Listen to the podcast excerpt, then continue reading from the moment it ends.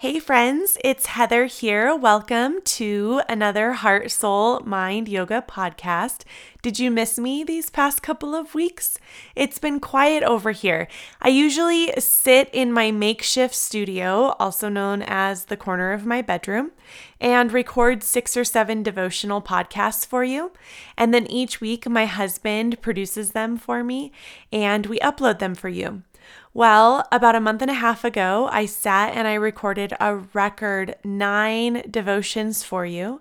And wouldn't you know that that would be the session that was completely deleted? We're not quite sure what happened, but oh my goodness, it was not awesome at all. But I'm super happy to be back with you. So I'm sorry that I've been so quiet for the past three or four weeks, but I am back with you in my little studio recording hopefully five or six this evening so that I will consistently have devotions up for you each coming week. If this is your first time listening, or if it's been a while, just a reminder that each of these devotions were written and delivered in one of my holy yoga classes. And so there are some pauses between the different um, parts of the devotion. So if we were in a class together, during those pauses, we'd be practicing yoga. And then we'd come to a restful position and I would offer more of the devotion. But since we don't get to practice yoga together today, there are just a couple pauses here. You can sit quietly through them, they're just a couple seconds long. Or if you're using this devotion as part of your yoga practice or part of your meditation practice, when you hear the pause, you can always hit pause on your player if you need more than three seconds to sort of uh, meditate on what we just spoke about. So, with all of that said, thank you for hanging on. Thank you for joining me. And I can't wait for you to hear today's offering. Today's devotion is titled Sunrise. John 8 12. Jesus spoke to the people once more and said, I am the light of the world. If you follow me, you won't have to walk in darkness, because you will have the light that leads to life. I was nine or ten years old when my dad woke me at 4 a.m. that Easter morning. I had begged him the night before to please take me with him to set up for our church's Easter morning sunrise service. I quickly got out of bed and I quietly put on my Easter best. I had a fancy dress, these white wrist length gloves, and a white woven sun hat. We arrived at the church well before 5 a.m., and I scanned the crowd, crowd of grown ups sipping their coffee, and I felt proud to be the only kid there. I was given the job of setting up the folding chairs in the upper lot of the church campus.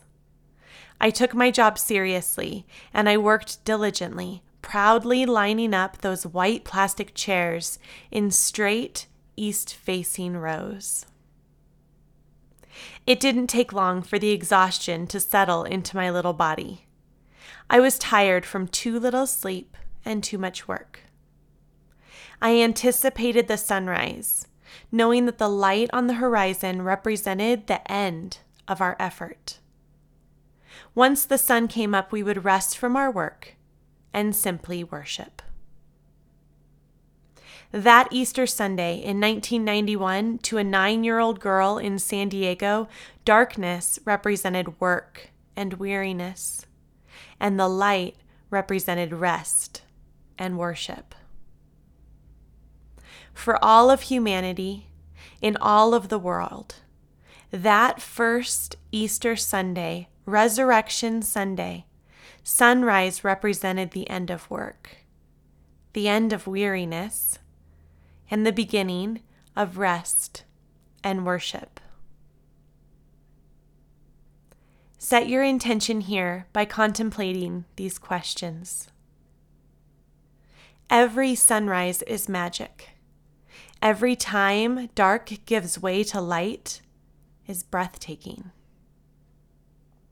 But can you even imagine the magic that the sunrise on Resurrection Sunday held? Can you imagine the golden light that enveloped the world? Can you imagine the golden light, capital L light, that enveloped humanity? Does your breath catch when you consider the morning that dark gave way to light? In Matthew 5:14, Jesus calls us the light of the world. We find our identity in who he says we are. We are the light of the world. And then later in Ephesians, Paul reminds us of this fact, and then he gives us an invitation. He says, For you were once darkness, but now you are light in the Lord. Live as children of light. We are invited to live as children of light. We are invited to the freedom of rest and worship that the light on that first Easter morning brought and continues to bring. Darkness and light cannot coexist. John 1 5 refers to Jesus as the light that shines in the darkness, and the darkness has not overcome it. When I was nine, the darkness represented work. But maybe darkness represents something else to you today. Maybe it's sin that has its grips on you, or sadness, or death or anxiety or hopelessness or anger. Invite Jesus. Invite the light into your darkness and watch as he overcomes. Every sunrise is magic. Every time the dark gives way to light is breathtaking. But can you even imagine the magic that the sunrise on that day of resurrection held? Can you imagine the golden light that enveloped the world?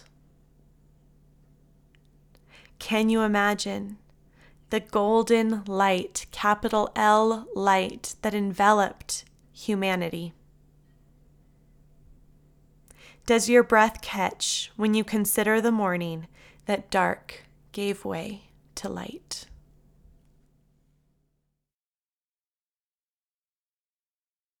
Thanks again for joining me today, friends. It really means a lot when I know that you're out there listening and entering into the conversation with me.